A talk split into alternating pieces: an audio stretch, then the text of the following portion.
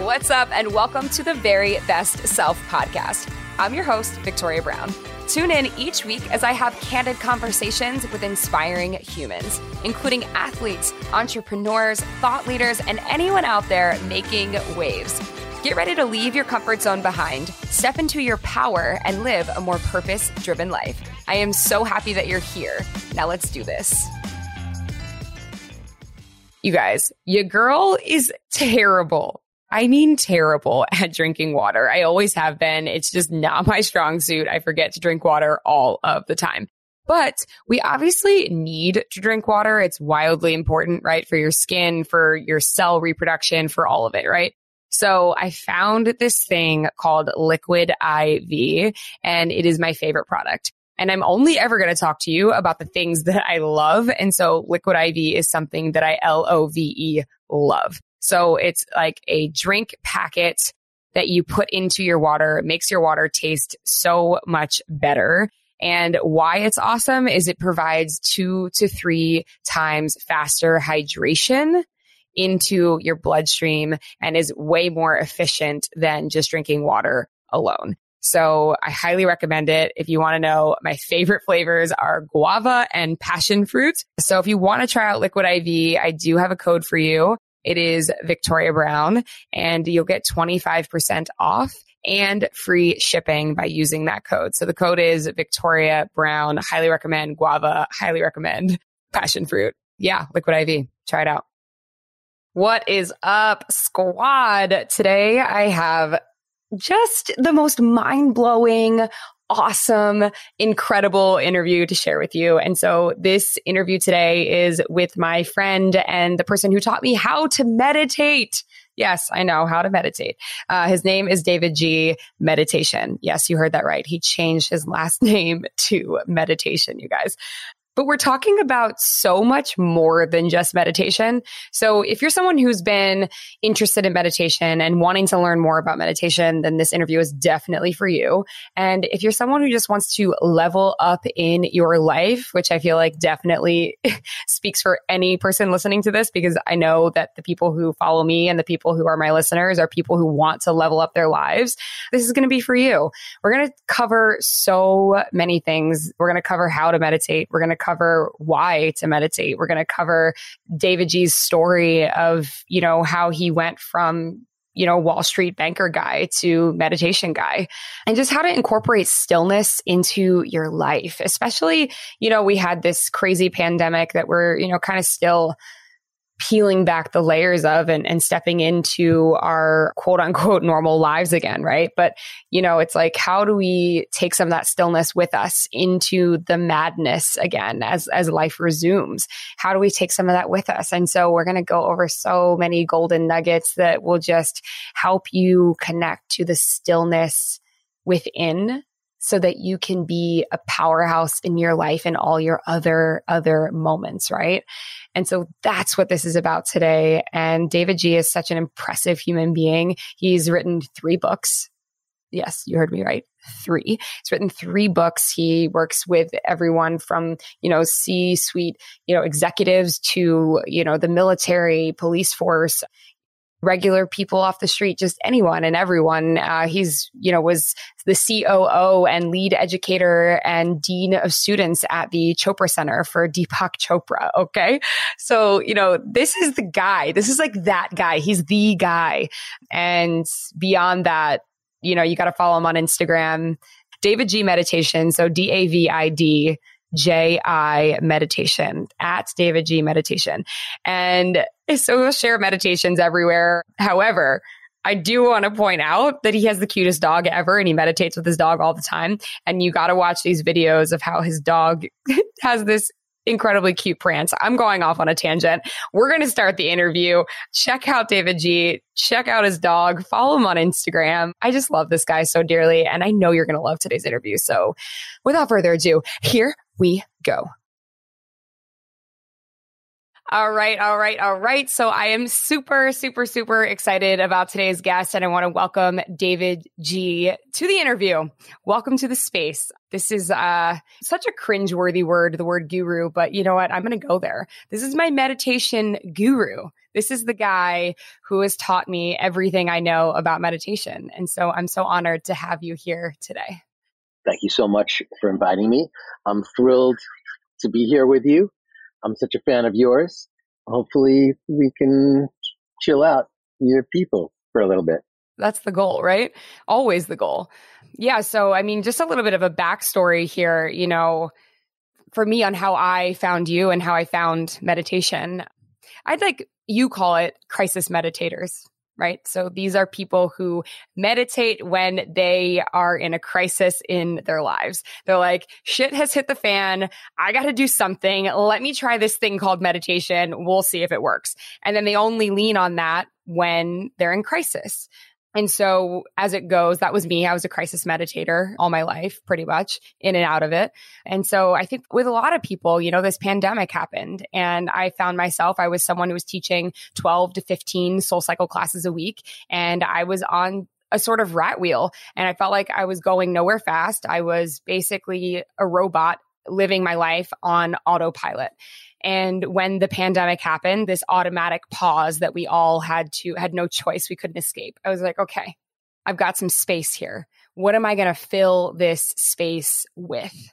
And it was unequivocally no question i knew it was mindfulness and it was meditation and so i you know got on the interwebs and i'm like all right cool who am i going to study with and found unplugged meditation and found you and and did the meditation teacher training with you and and sort of never looked back you know, I think that's really what happens to most people.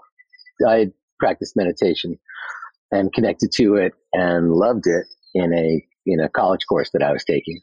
And, you know, then over the years, you know, sometimes I was like really into it for like a year and then whatever. And then suddenly I was into another type and candle gazing and you know, so many different types of, of meditation, tantra and mantra and mindfulness and chocolate tasting meditation. You name it, I, I was doing it.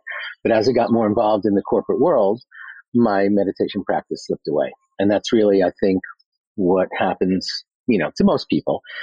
85% of the planet are crisis meditators because, you know, it's like, oh, I got to do this additional thing as well. But if, you know, if we're talking to your audience, your audience are go getters. I'm from Queens, high achievers, control freaks, you know, like all that. So, so we can claim this. We can do this thing. We can add this component to our lives. And it's probably the reason that, that most people get on this journey for, for whatever reason. Suddenly they realize like, oh, there's more or I want less or this needs to stop or like whatever, whatever that is. And so you're a certified meditation teacher. That doesn't have to be the path for everyone, but certainly a starting point is being able to just sit with yourself for a couple of minutes. And most of us don't do it. You know, we wake up, we burn through the day, we pass out, we wake up, we burn through the day, we pass out, we wake up, we burn through the through the day, we pass out, just like you were talking about, you know, you're on this wheel. You're on that wheel. Most of us, you know, and then one day we die and that's it. And we can rebirth ourselves. I believe we can recreate ourselves. We can reinvent ourselves. I believe in personal as well as professional rebranding on a consistent basis. And meditation can give you that pause, you know, just that space to just like stop everything just for, for a millisecond so that we can then make a better choice. And COVID did that for all of us. COVID has delivered this, this magnificent gift. We've all been praying for it. We prayed for it our whole lives. I wish things would just slow down. I wish cars would stop polluting, you know, the environment. I wish the factories would stop. I wish, and so suddenly, like for a year, the whole planet was given this gift, and here we are right now. What are we going to do with it? You know, a lot of people are just like holding their breath and waiting for the storm to pass. And guess what? The storm is never going to pass. We just have to figure out how do we integrate back into the world and what are the tools that we can move back in to sort of heal the trauma that we've experienced, as well as to thrive and take our next step. And meditation is that tool. It's the pattern interrupt that we have at our fingertips, no equipment necessary. It's exactly that. And I think what you just said too on the tail end of that about a lot of people experiencing trauma. I think there's a lot of people who don't realize they have experienced trauma in the past year. You know, having all of our lives turned completely upside down and everything changing in an instant and then having to navigate that. I think most people or a lot of people don't realize that there's a lot of side effects to that and it is trauma and we're all going through that.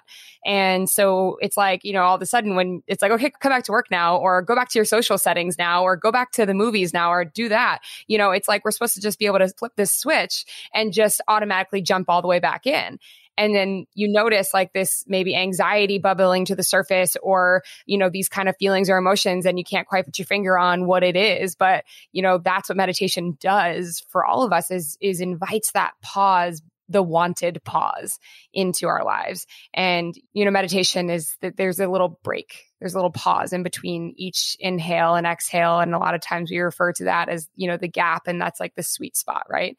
And you know, one of the most common misconceptions out there, I feel, in regards to meditation is that you're supposed to have this grandiose aha moment, come to Jesus moment in the middle of your meditation. And a lot of times, you know, that doesn't happen. I think the magic of meditation is actually found in all of the moments that we aren't meditating because it's how we show up in our lives, how we show up at work, how we show up in our friendships, how we show up in our relationships, how we show up as human beings on planet Earth when we have a, the ability or cultivate the ability to to witness what's happening around us to respond versus react which is the biggest difference maker i think. Yeah. Well how are we supposed to make the best decision? How are we supposed to change our direction? How do we get to that place if it's nonstop if it's relentless? If the same thought, you know, we have 60,000 to 80,000 thoughts a day. They're the same thoughts, you know, most of them are the same thoughts we had yesterday and the same thoughts the day before. They're just like washing over us. You know, same old, same old, same old, same old, same old, same old. And we don't really give ourselves the opportunity to introduce that pause, to just take just a little time in. So we could suddenly go, okay, what should I do right here? You know, do I stay or do I go? Do I keep doing what I'm doing or do I risk this new thing that I've been thinking about? How do I change my routine? How do I change my schedule? How do I show up more for these people and allow these people to sort of like drift away from my life? If there isn't a break, then there's just too much stuff happening. There's too much noise, internal noise. And so meditation really is this powerful opportunity for us to just sit with ourselves and just allow. Because most of our suffering comes from resisting what is. What's the thing you're suffering about right now? It's because I don't want this to be like this, or because this thing I want it to be something else. And we're, you know, this doesn't mean we shouldn't be high achievers. This doesn't mean we shouldn't like, you know, set intentions and move in the direction of our dreams and desires. But, you know, there's an ancient teaching and here's my mini Bhagavad Gita, you know, this ancient Indian text. It's about 2,300 years old where this great warrior is on the battlefield, the greatest warrior of all times. His name is Arjuna, and he's conflicted. He's come to this battle and he has his 20,000 soldiers over here. And as he looks across the battlefield, he realizes in the 20,000 soldiers on the other side are his friends and his teachers and his family members. And he's supposed to lead his army because they're all trying to throw shade on him. And so he's conflicted. He's torn. And it's the perfect metaphor for all of us. You know, when we're asking, you know, do I stay? Do I go? Do I, you know, I'm at a fork in the road. I'm at some type of crossroads. You know, which way do I go? And he says to God, you know, like, okay, how am I supposed to live my life? And God replies to him, Yoga sta kuru karmani. Yoga sta kuru karmani. Yoga sta means establish yourself in the present moment. And kuru karmani means and then perform action. So these ancient teachings, the ancient wisdom traditions aren't about like just go in a cave and meditate and do nothing and let the world happen. They're all about taking action. They're all about, you know, you, you must act, you must do, you must take the step. But, oh, you want to know how it was best to do it? Get still first. Get still and then be brilliant. And I think that's, that's lost when a lot of people hear about meditation. They think, oh, this is just like the non-activist, total pacifist, just going to sit and do nothing and let all things unfold as they're supposed to be. It's like, no, we need to act. We need to take action. We need to do stuff But what's the best way to do it? Get still first. Gain clarity first and then move forward.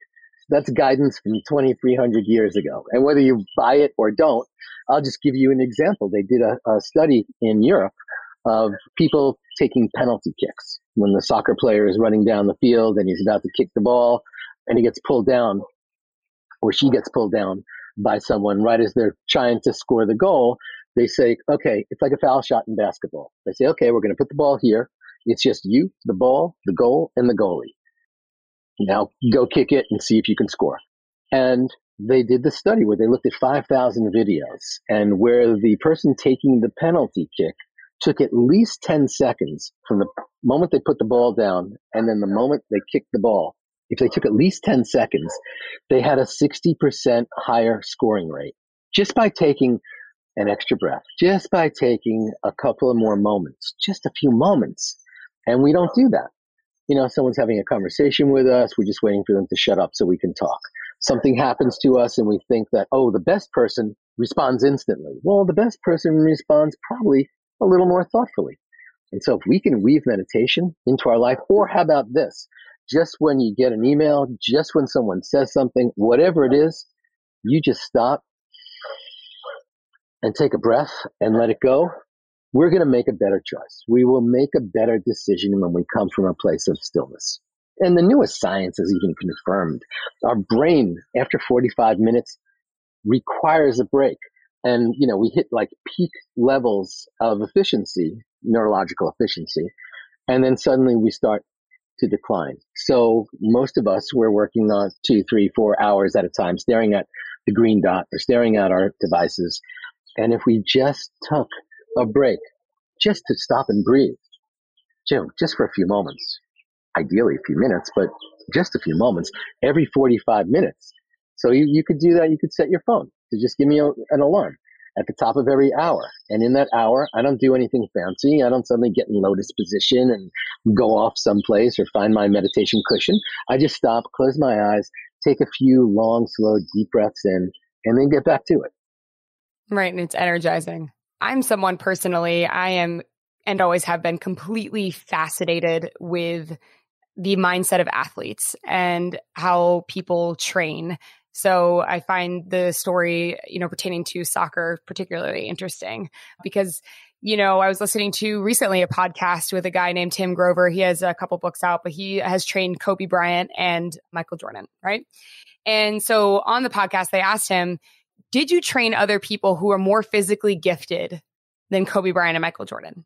And his answer was yes. And he's like, you trained, you're telling me the two greatest basketball players of all time, you have trained athletes who were more physically gifted than Kobe Bryant and Michael Jordan. And he's like, yeah. And he's like, so what's the difference? And it's how they train their mind. That is the difference. And so I think that applies. You want to be great at anything. You want to be great at sports. You want to be great at life. You want to be great at business. You want to be great as a mother, as a friend. You want to be great at anything in your life figure out how to incorporate moments of mindfulness and stillness and just connecting to who you are.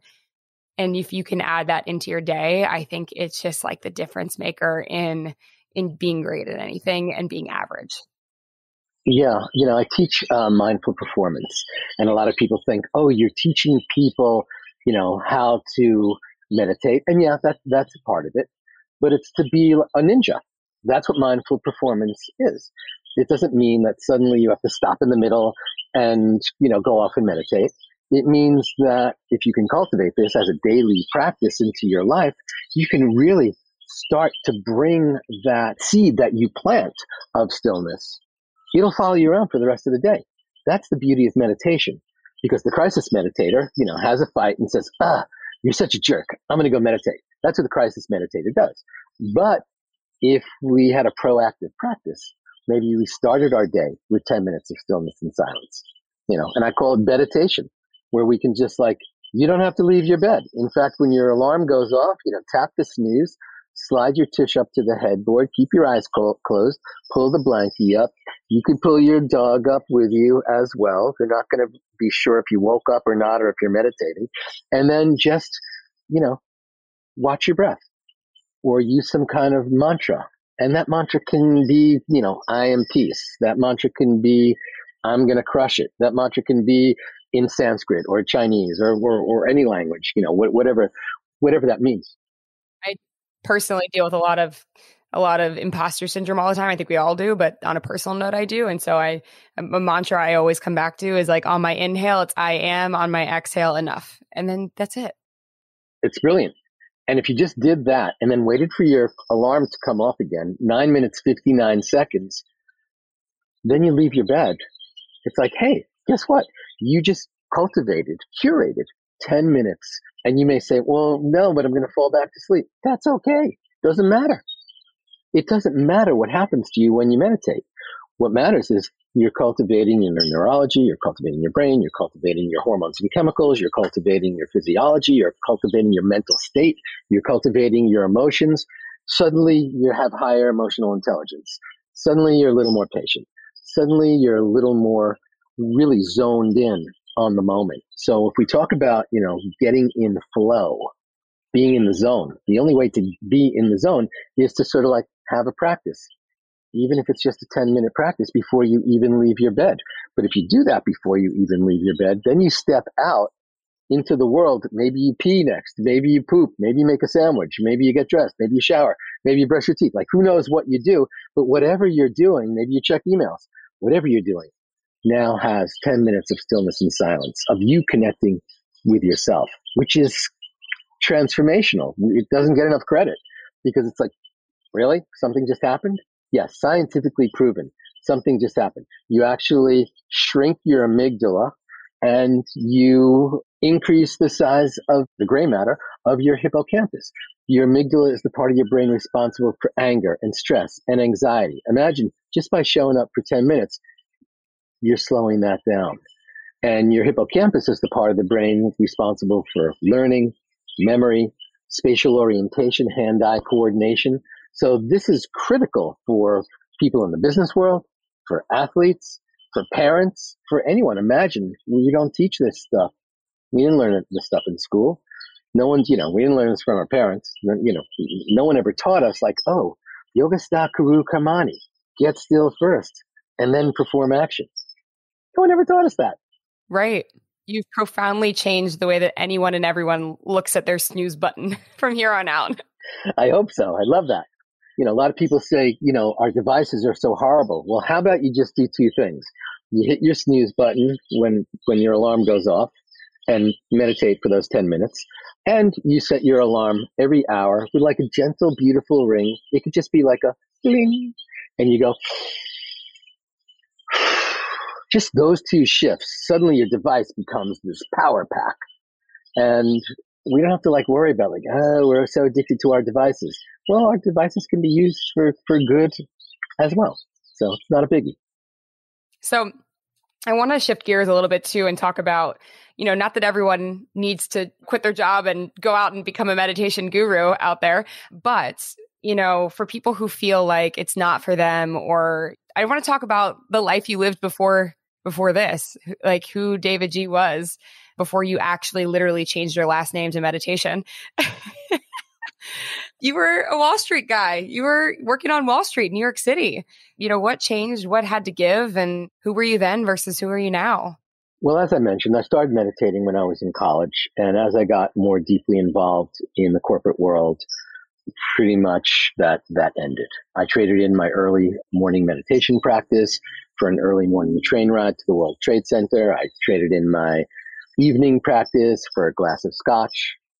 And like that, my meditation practice was gone, totally forgotten. And I noticed that one of the things that had happened also in my life was I was lacking balance. I was really aware that I was lacking balance. My relationships were strained. I didn't feel very purposeful in the work that I was doing. I was a mergers and acquisitions advisor. It wasn't really fulfilling for me. It was fulfilling for other people, but I wasn't really feeling fulfilled and I was feeling really empty. And I didn't reconnect. I didn't remember, like, oh, there are tools. It doesn't ha- ever have to be either or. You can integrate all this stuff t- together. You don't have to be like some woo woo cooped out stoner. you can just breathe. You can just use this gift that we've been given called our breathing. No one on the planet breathes enough. No one on the planet really takes the time to just stop and breathe. In the wake of 9-11, I was walking past the row of cardboard boxes that people were living in. Walked past this particular box. A hand reached out. It grabbed my leg, pulled me down, and there was this man with these crystalline blue eyes who gazed up at me and I was like being pulled in, and he said to me, What's going to be on your tombstone? And it's a fairly reflective conversation. And I had one of those, I call them butterfly moments, where suddenly, you know, all the traffic stopped, all the taxis stopped, all the conversation stopped, all the movement stopped. And it was just like I was just held in that moment. What's going to be on your tombstone? And it probably was a couple of minutes. The whole encounter that we had felt like hours. And so I sort of like staggered down the block a little bit and sat down on some steps of an apartment building right next door. My my legs were shaking, tears were streaming down my face. I was, you know, hyperventilating. I really had an aha moment, asking myself, what is going to be my what is my meaning? What's going to be my legacy? Why am I here? Why have I been put on this planet? Why would that matter? So I went home that night, and my wife said to me, um, I told her the story, and she said, "You need to quit that job, that's for sure." And so she said, "You know, there's this meditation retreat in Oxford, England. You should definitely check it out." You know, it was being hosted by Deepak Chopra, and there was supposed to be like 3,000 people at it, but it was right after 9/11. Nobody was flying. So I quit my job, fairly obedient, headed off to this meditation retreat. There weren't 3,000 people, there were 50.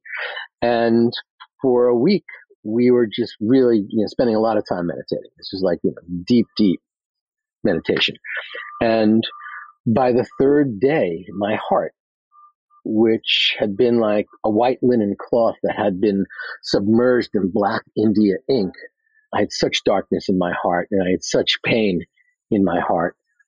And day by day, it was like that cloth was being like draped through a rushing stream and just like cleansed and lightened. And like by the third day, I sort of like reconnected with this emotion called joy, which I had lost, totally lost that. I hadn't had joy in, in years. And I was like, wow, it's that thing. It's that meditation. I love connecting, you know, to myself again. I love being a little calmer inside. My anxiety was lessened. My worries seemed to be drifting away. Then I headed off to India because that's what you do in search of the guru, searched high and low, traveled throughout India, up into the Himalayas to see His Holiness the Dalai Lama. You know, I was looking for answers, searching for the guru. I was bathing in the Ganges and practicing yoga and meditating every day and talking to people on the streets. And five months and 25 days after not having found the guru, I was laying in a hammock in a cashew forest in Kerala, southern India, reading the Bhagavad Gita, you know, and I read that, you know, chapter two, verse 48, which I had read hundreds of times. But suddenly in that moment, I was like, oh, that's it. The guru rests inside. The answer to every single question you could ever ask yourself actually rests inside. But there's so much noise. So the only way to access it or hear it is to progressively quiet the fluctuations of your mind. And if we can just slow the mind down, we're not going to stop thoughts. We'll stop thoughts when we die. You know, but if we can just slow our thoughts down just a little bit, we can hear the answers. We can hear the whispers in our heart. We can hear the whispers of God or our highest self. And that's who the guru is. So I came, you know, instantly. I was like, I got it. I got the answer. Eureka. You know, raced back home to New York. And a friend of mine, after a few weeks, said, dude, all you do is sit around and meditate. I was like, I know. Isn't it amazing? Yeah. And he was like, you need to teach other people since you do it all day. And I was like, oh, come on, I'm from Queens. I don't care about anyone else's meditation. You know, I just want to meditate. Leave me alone. And he was like, now, if you really want to learn something, learn to teach it. Really want to learn something, learn it from the inside out. And I was like, oh, okay. And he said, you know, your, your boy Deepak, he's got some retreat center in California. You should go there and get certified to be a meditation teacher. So again, I'm fairly obedient. I was like, all right, doing that. It's not like I was doing anything else. I was just sitting around meditating. Hadn't worked in about a, about a year and a half. And so I went to this teacher training. And on the third day of the teacher training, Deepak invited me to be the COO, to run the Chopra Center. And I was like, oh, okay, I can do that. So suddenly I found myself, you know, again, 24 seven, working like a dog, but loving the work, loving, you know, what was my work? I was teaching people to meditate. I was helping people connect to the stillness and silence that rests within. I was watching people as their anxieties and stress and worries drifted away. And I was like, this is it. This is my calling. I don't care if I'm doing it every moment of every day. This is what fills me up. And I think that's the key. If we can help others, heal others, and serve others using what fills us up and what makes us so giddy, that's it. That's what we're here to do. That's what we're put on this planet to do. To sort of like raise the vibration and feel great inside at the same time. And so did that for about 10 years, trained thousands of people, you know, to be teachers and taught millions of people around the world to, to meditate and wrote three books and recorded a, you know, over a thousand meditations. So that's why I changed my last name to meditation. That would seem like the logical thing to do since that's really who I am and, and, and what I've been. So if you're listening to this, don't feel you have to do any of that stuff. I blew up my entire life because that was my journey. And I was an extremist at the time. Regular people who aren't going to just suddenly torch their ex- existence. If you're doing something that isn't resonating with you, you don't have to quit it or blow it up, especially if it's paying you. How about you, you know, start to create just a little side practice, you know, little side hustle. And then you ultimately doing what you love. And ultimately you can shift your main hustle into that side hustle. If the side hustle contains just a little more time for yourself or for your family, if that side hustle includes just, you know, you really loving what you do, then ultimately you're probably going to gravitate to that. So I think everybody out there, no matter, you know, if you're working for the man or if you're waiting for your retirement to end, you know, so you can like get the payments or whatever, that doesn't mean that you have to be miserable doing that thing. You know, start to create a little bit of a meditation practice. Start to weave that stuff into the thing you already do. I mean, who's the greatest, you know, SoulCycle teacher on the planet? The person who's integrated meditation into their life. You know, it doesn't take your edge away. It actually sharpens your edge.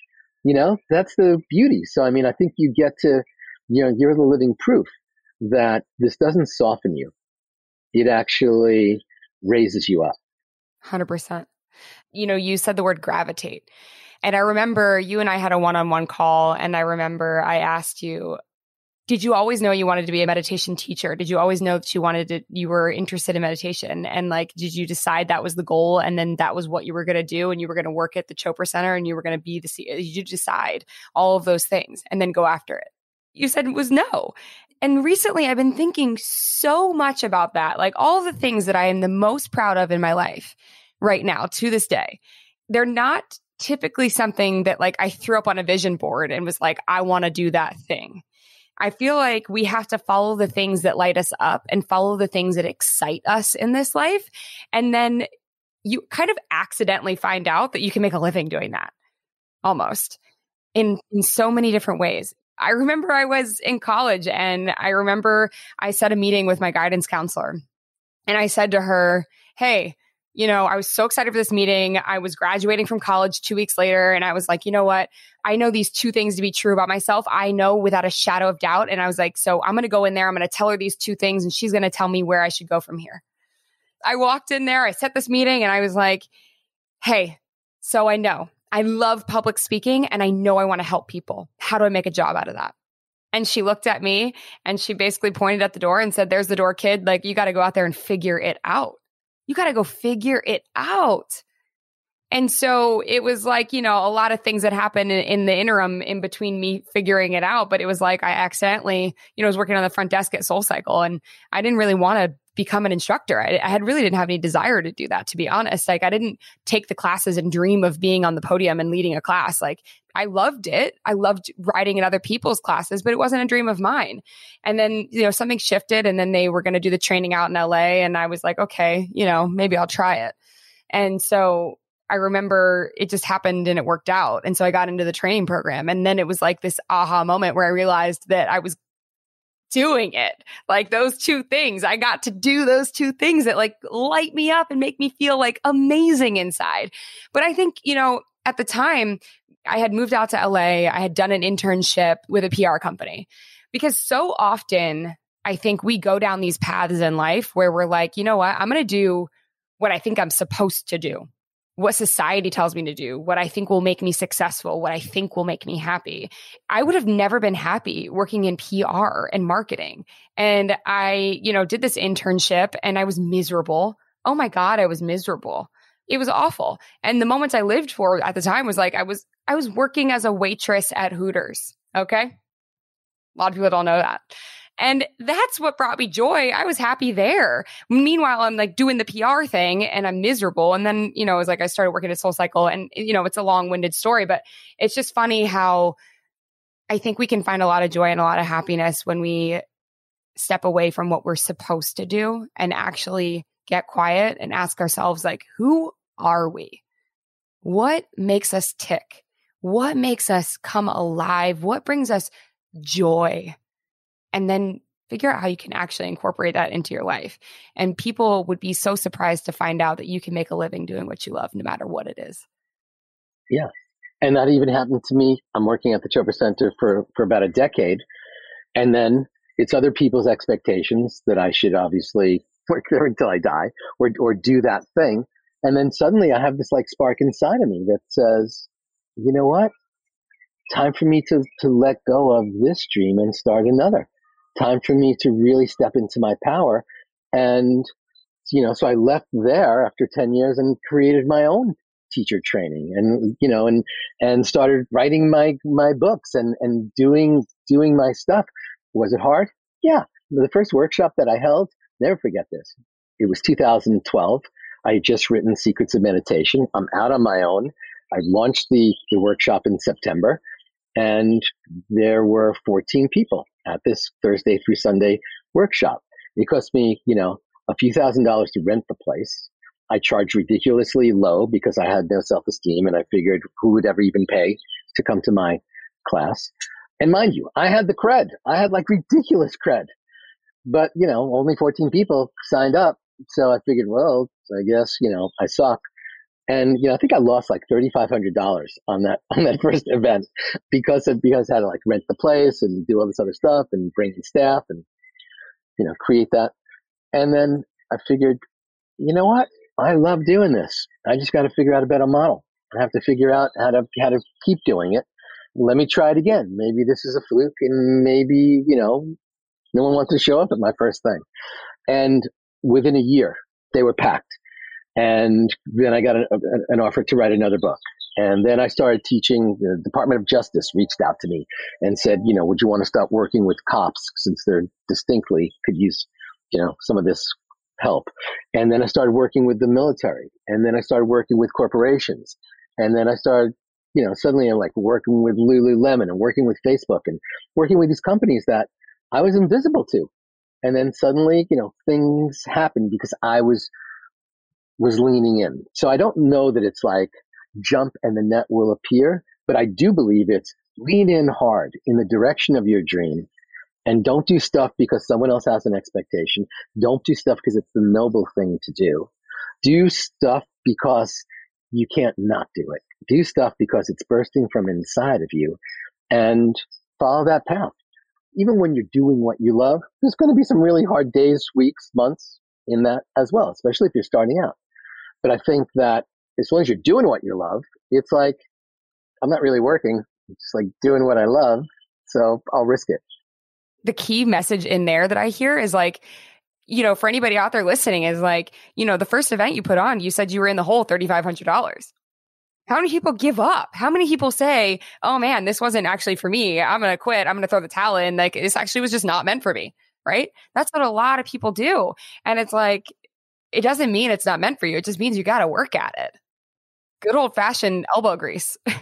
yeah, well, well, that's it. You know, and since then, my life, certainly in the direction of meditation, has taken off in so many different ways. And so, whether that's you know working on courses, or whether that's you know I've certified over 500 people in my own school of, of meditation, and everything that I've wanted to do has not been brilliant but I've tried stuff and I've realized, well, that sucked. definitely don't do that again. We're like, wow, this really works. Let's lean a little harder on that. And I think, you know, one of my core philosophies about life is, you know, we ask people, you know, a lot, a lot of my workshops that I give, you know, they're about, you know, finding purpose in life.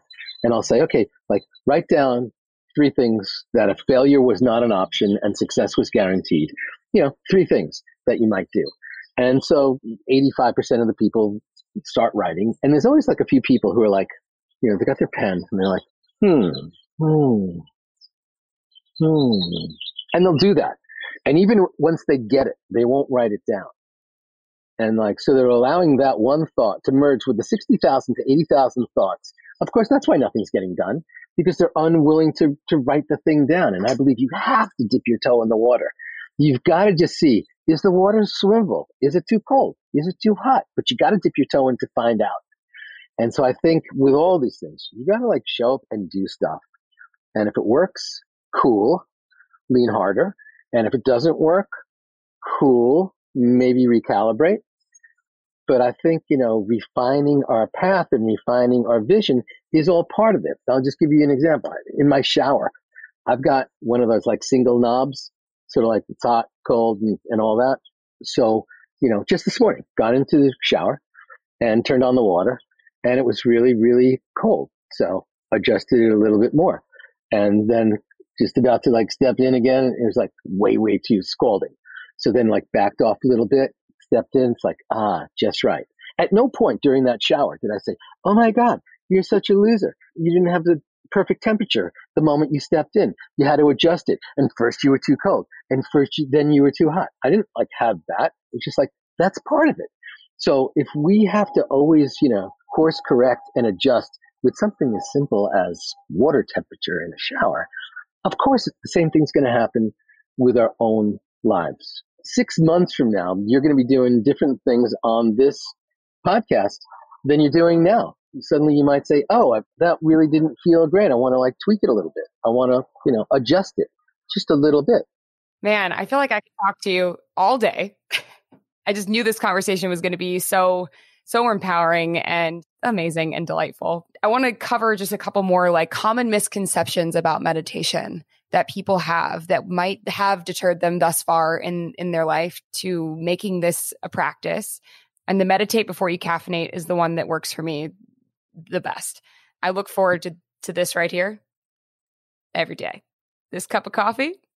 Yeah, I don't get to have this until I sit with myself first, until I meditate. But yeah, so I wanted to go over just a couple of those common misconceptions. And maybe we'll we'll go back and forth. And and so the first one I have is that you can't do it wrong. It's like it's just like a workout, you know, going to the gym. It's like the only bad workout is the one that you didn't do. The only bad meditation is the one that you didn't do. Right. And it's really rare. It's really rare that someone leaves a workout and goes like, well, that sucked. The same thing applies to, to your meditation, even a yoga class. If you just show up and do something, even if the teacher isn't great, even if the experience wasn't mind blowing, you just, with meditation, you've just cultivated something. That's the thing. Our brain is very, very fluid and we can actually shift our brain. They call it neuroplasticity which means the brain can actually move in different ways when we cultivate a certain thing. So I think one of the big misconceptions and, and the, one of the biggest challenges is that if you're a high achiever, you're like, uh, well, they say to do it every day, but I'm a high achiever, so I could probably just do it, you know, once. But that's like saying that about brushing your teeth. You would never say like, oh, I'm going to brush once a week, but I'm going to do it really good. And that's going to have the same impact. It's not right? Your breath is not going to be as fresh, your teeth will not be as healthy, and your gums won't be as healthy. But if you do it every day, it's like, oh, there are these benefits. So I think what major misconception is that people, you know, think that if they do this thing, suddenly they're going to hear Buddha or Jesus whispering in their ear and have this aha moment. Maybe, who knows? But we're not doing it for that. We're doing it again to cultivate the person that we are. We're cultivating our ability to witness. And when we can be better witnesses, we're better responders to people in life. We're better listeners. We're better receivers. And it's been proven to boost your emotional intelligence. So we know all the physiological benefits, you know, of meditation. How about this for one? What's the number one thing we could do to be resistant to the coronavirus? Meditation actually boosts your immune system. I don't know anything else that's not a pill that's going to boost your immune system. So we, we know that works. We know that meditation also boosts your, your growth hormone and your sex hormone. We know that it slows down adrenaline and cortisol and glucagon. We know that it slows your blood pressure. We know that it slows your heart down. We know that it makes your breaths go longer and deeper. So we know that on a physiological and emotional level, it's really, really important. Unfortunately, it's so powerful, but the results are so subtle. So you start doing this thing and then suddenly you're like kicking ass in some aspect of your life and you would never give meditation the credit.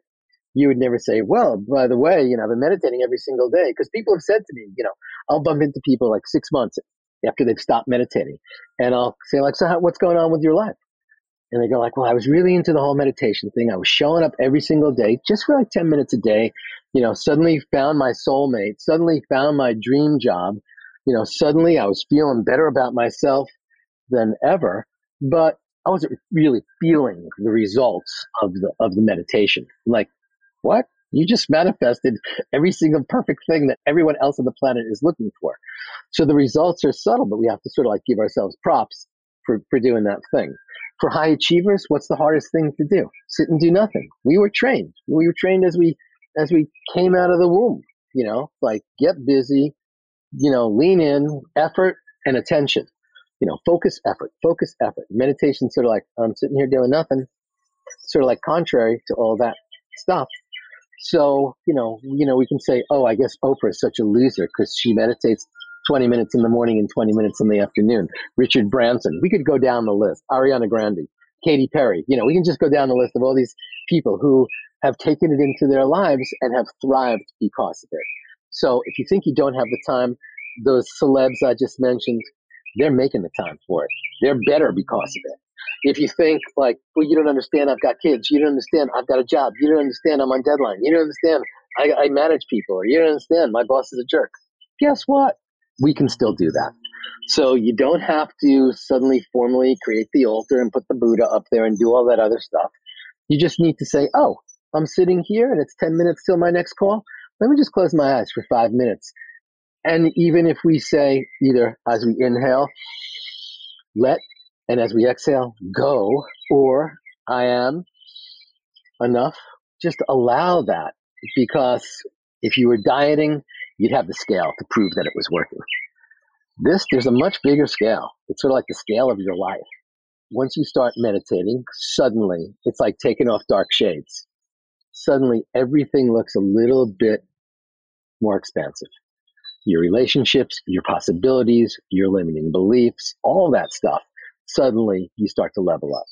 So I believe it's one of, you know, and if we say, oh, Phil Jackson and Kobe Bryant, so many great football players that we have, you know, you pick the sport and, you know, the people who are really crushing it are the people who've woven this practice into their lives. So if you think it's not for you, that's absurd. If you think you have more thoughts than anyone else, the reality is we have 60,000 to 80,000. So maybe you have 80,000. Okay. And someone else has 70,000. Could we really parse the difference there? We're never trying to stop thoughts. And that's another reason that people stop meditating. They're like, Medi- I'm meditating, but I still have thoughts. Good. Thoughts alive, no thoughts flatlining. We want to have thoughts. It's okay. Even the Dalai Lama has thoughts. Right, right, exactly. If the Dalai Lama can have thoughts when he meditates, it's probably okay for the rest of us to have thoughts. And we're all experiencing those benefits. But I would say to somebody, again, it's about consistency, not duration. Don't suddenly say, oh, I have to do all this time in the morning. How about 10 minutes? Just meditate. And maybe, you know, five minutes in the afternoon. And maybe like a minute or 16 seconds throughout the course of the day, just to recenter yourself. Right.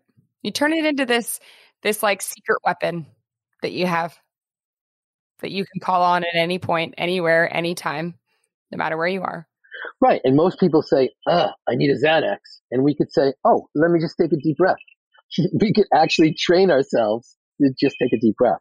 We all have the same amount of thoughts. We all have the same amount of hours in the day.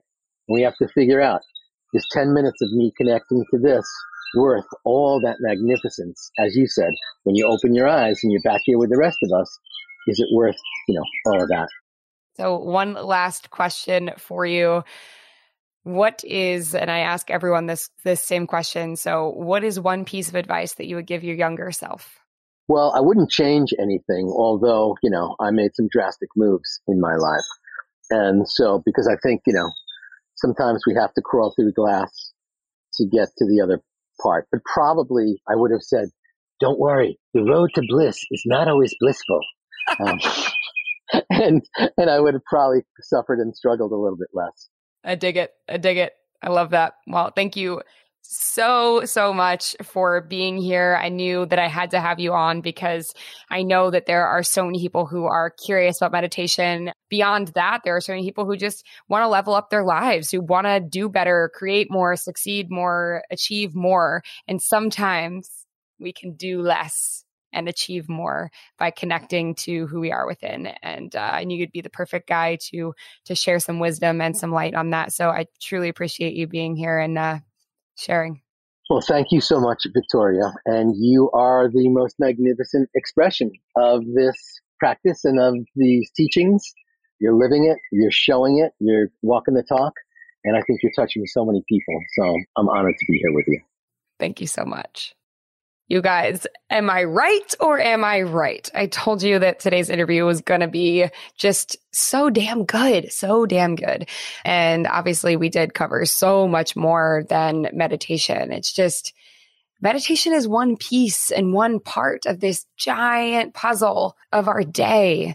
And if we can carve out just 10 minutes, 10 minutes to sit with ourselves, 10 minutes to put ourselves first before the world, you know, filters its way in, before you check your email inbox, before you look at your phone, before you, you know, everyone needs a piece of you and you have to give so much of yourself to everyone else in the world. It's like, you know, I always say, like, you want to be a better mom, a better dad, a better friend, a better sibling, a better whatever it is, coworker. You got to be able to put yourself first. You have to be able to show up for yourself first. That's how we do it. You can't pour from an empty cup, right? You can only pour from the spill over, right? Fill your cup first and then give to others the spillover. And so I hope that you took so many lessons from today's episode. I feel like it's one of those episodes that you'd want to listen to over and over again. If you did feel that today, please, please, please, by all means, share it, share it with somebody you love. And I always say that, but it's the truest expression of love. You know, tell someone you were thinking of them and, you know, they could benefit from this too. Share this episode with as many people as you can. I hope you enjoyed it as much as I enjoyed it. So we're going to see you guys next week. Look forward to our next interview and uh, I will leave you with all the stuff and all the things, which is follow davidji on Instagram at davidji Meditation. Follow me at Victoria Brown and our podcast page at Very Best Self. And please hit five stars. Please hit that subscribe button. And, you know, if you want to leave a review, like I would be very grateful for that. Have the best day. I appreciate you. VB out. See you next time. As always, thank you, thank you. I appreciate you for listening to today's episode, for hitting that subscribe button, and maybe most importantly, for leaving a positive review. If you loved this episode, please pay it forward and share it with someone that you love. That's how we keep this thing going. You can find me on Instagram at Victoria Brown or connect with me and the Very Best Self Squad on our pod page at Very Best Self. Don't forget, no matter where you are on your journey, you are exactly where you're supposed to be. I'll see you next time, squad.